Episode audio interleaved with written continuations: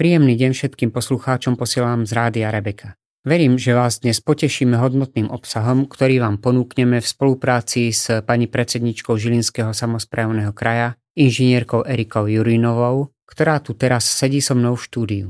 Predmetom nášho rozhovoru bude dôležitá téma a to je zdravotníctvo. Tak teda začníme. Žilinský samozprávny kraj je spomedzi ostatných krajov najväčším prevádzkovateľom regionálnych nemocníc. Je jedným z mála, ktorý si zachoval nemocnice vo svojej zriadovateľskej pôsobnosti. Ktoré to sú?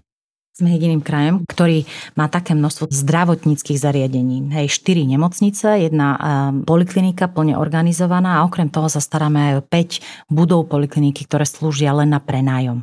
No a našou snahou je zveľaďovať všetky tieto zariadenia. Všetky nemocnice, Liptovský Mikuláš, Trstena, Dolný Kubín, Čaca a rovnako aj tie budovy polikliník v Námestove, v Turzovke, Byči, v Turčianských tepliciach, v Kisuckom Novom meste a v Liptovskom Hrádku.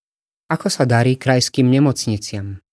Dá sa povedať, že naše nemocnice by mohli byť príkladom v hospodárení aj pre ostatné nemocnice na Slovensku, ale poviem zároveň aj, že tá situácia je teraz naozaj veľmi náročná po pandémii, že lekári sú vyšťavení a vidíme, že tých lekárov je stále nedostatok.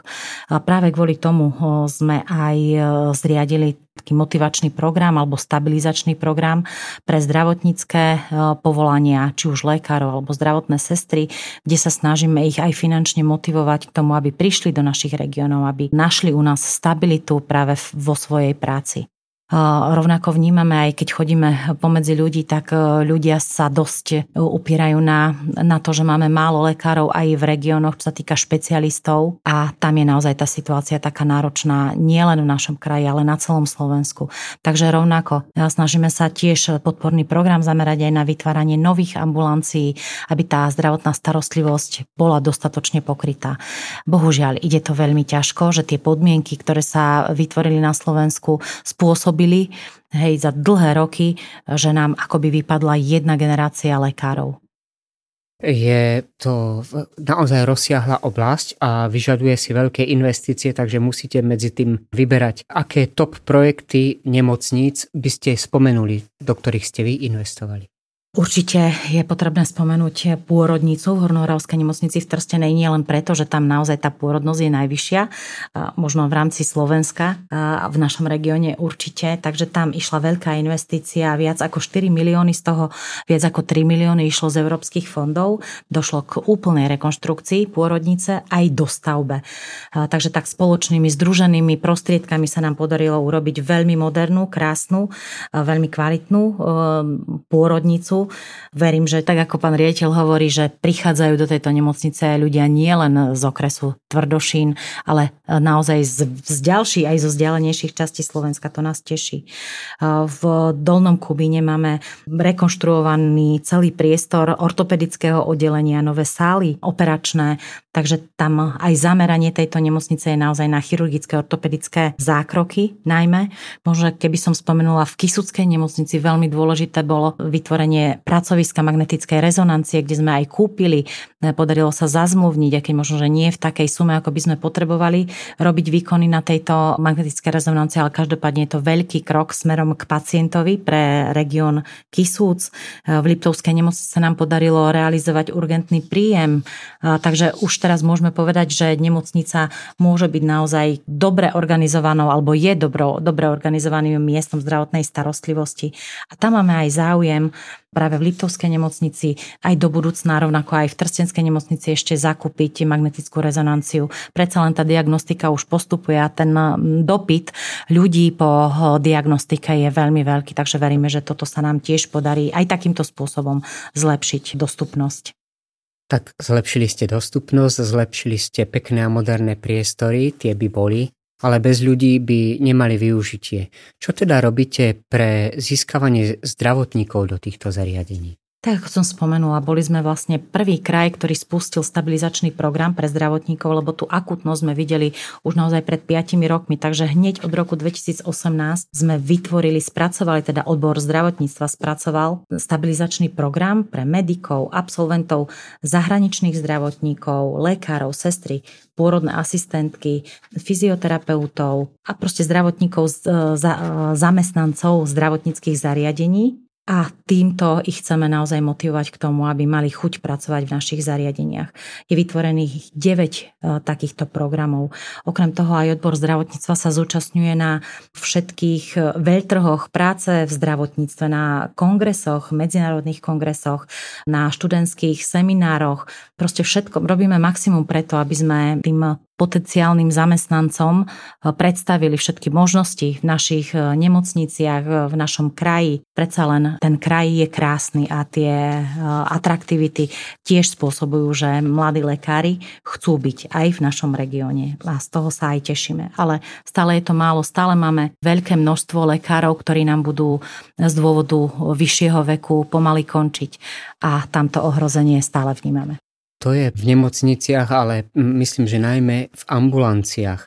Niektorí lekári tam končia, idú do dôchodku, ako ste spomínali, a v regiónoch ostávajú prázdne ambulancie. Ako sa vám darí hľadať alebo motivovať nástupcov lekárov do, práve do ambulancií?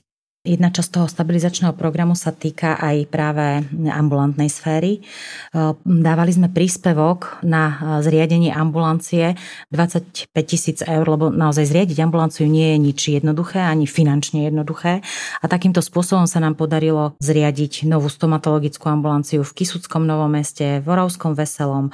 Do Martina takýmto spôsobom prišiel nový endokrinológ, do Byče alergológ a dve ambulancie vznikli na Liptove, e, v Liptovskom Mikuláši angiologická ambulancia v Hrádku, eh, ambulancia všeobecného lekára. Takže vidíme, že je to spôsob motivácie. Eh, dôležité je naozaj nájsť, nájsť zdroje, aby sme to vedeli realizovať.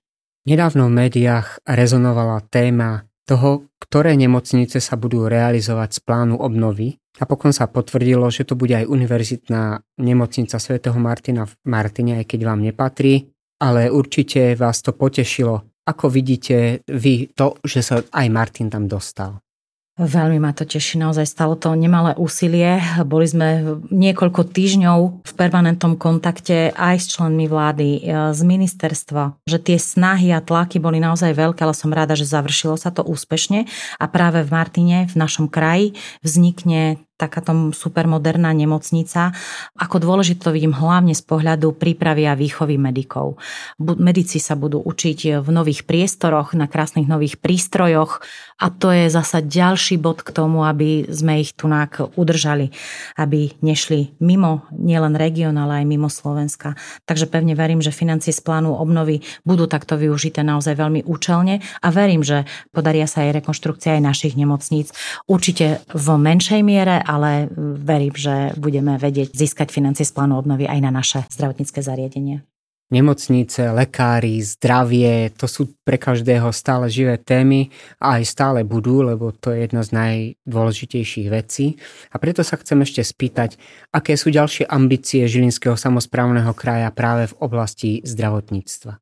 Určite chceme ďalej revitalizovať naše nemocnice. Veľa sa toho pohlo, ale ešte máme ďalšie plány um, s nejakými rekonštrukciami, prestavbami, dostavbami, ale čo je dôležité, ten cieľ nám musí byť jasný, zlepšiť dostupnosť zdravotnej starostlivosti, aby sa e, čakacie lehoty skracovali. Ak som povedala, vzhľadom na ten nedostatok lekárov, to bude veľký problém, ale musíme si s tým nejako poradiť. A čo je ďalšia veľmi dôležitá vec, my sa nehráme na to, že sme ostrovček nejaký vo veľkom mori, ale my si uvedomujeme, že spolupracovať musíme v rámci kraja so všetkými nemocnicami, ktoré tu máme, aj so štátnymi, aj s vojenskou nemocnicou a zatiaľ musím povedať, že tá spolupráca sa rozvíja veľmi dobrými smermi.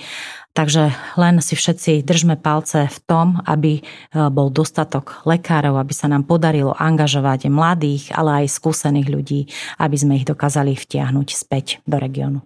Ďakujem za rozhovor. Ďakujem veľmi pekne, takisto.